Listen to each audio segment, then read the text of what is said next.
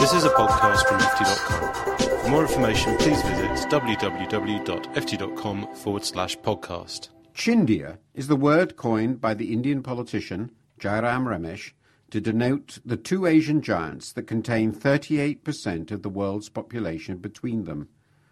Nor is size their only similarity. Both are heirs of ancient civilizations, both were, until recently, desperately poor, and both are now among the world's fastest growing economies. Yet the differences are also striking. By looking carefully at them, one can learn more about their prospects for continued growth. The economist's technique of growth accounting helps shed a bright light on the story. A recent paper by Barry Bosworth and Susan Collins of the Washington based Brookings Institution does just that. It compares performance over the 1978 to 2004 period. But the years since 1993 are particularly interesting, since they succeed India's post 1991 reforms. The broad picture is of Chinese growth of 9.7% a year against India's 6.5% over this recent period. So, given differences in population growth, India's real income per head grew at less than half China's. Employment generated only a small proportion of the growth 1.2% a year for China and 1.9% for India. In China, output per worker rose at a staggering rate of 8.5% a year. Increases in physical capital per worker accounted for half of this latter increase, and increases in pure efficiency, what economists call factor productivity, for the rest. India's output per head rose at 4.6% a year.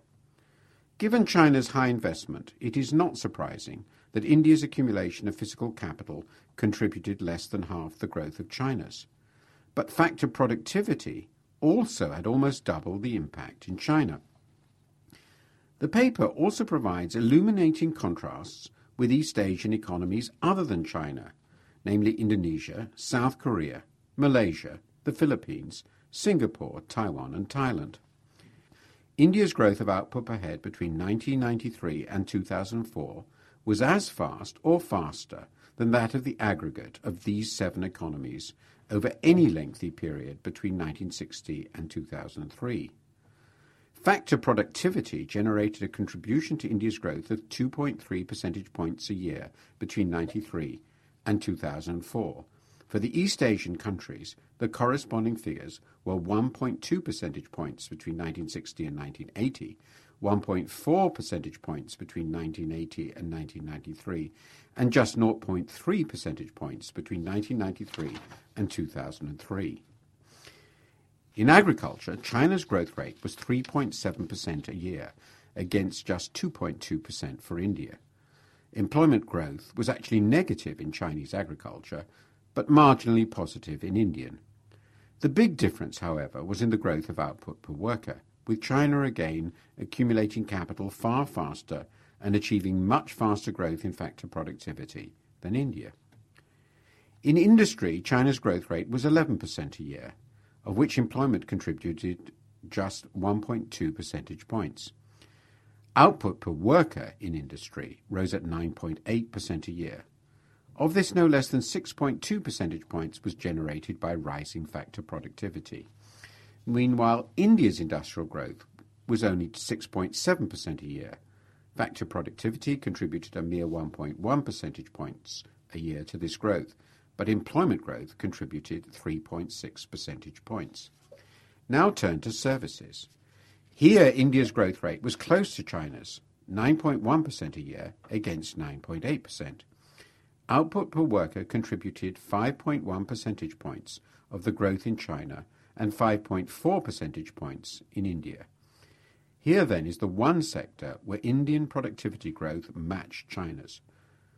Moreover, rising factor productivity contributed 3.9 percentage points to Indian ag- annual growth and just 0.9 percentage points to China's.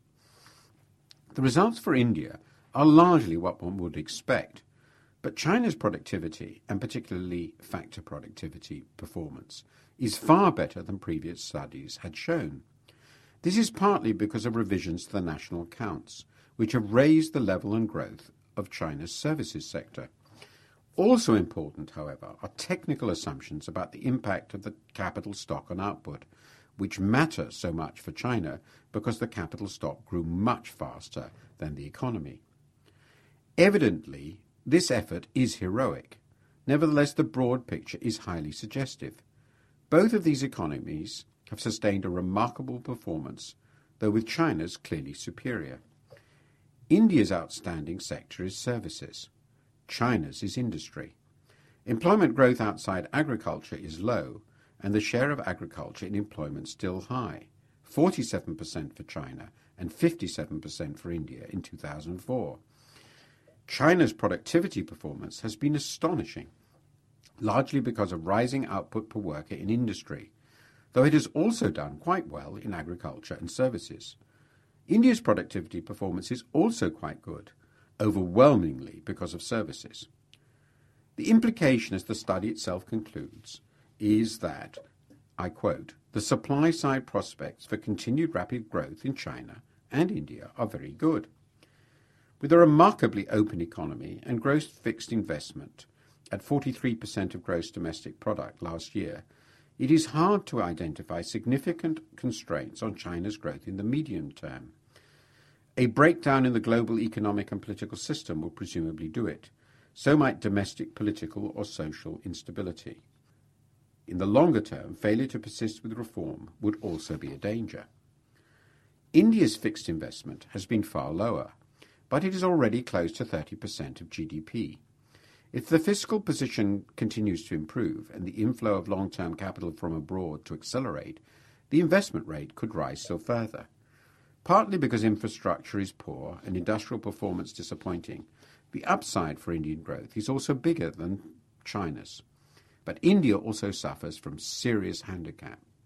The most important, apart from weak infrastructure and a relatively ineffective government, is the sheer scale of mass illiteracy, Adult male literacy was only 73%, and female literacy a deplorable 48% in 2002 against 95 and 87% respectively in China.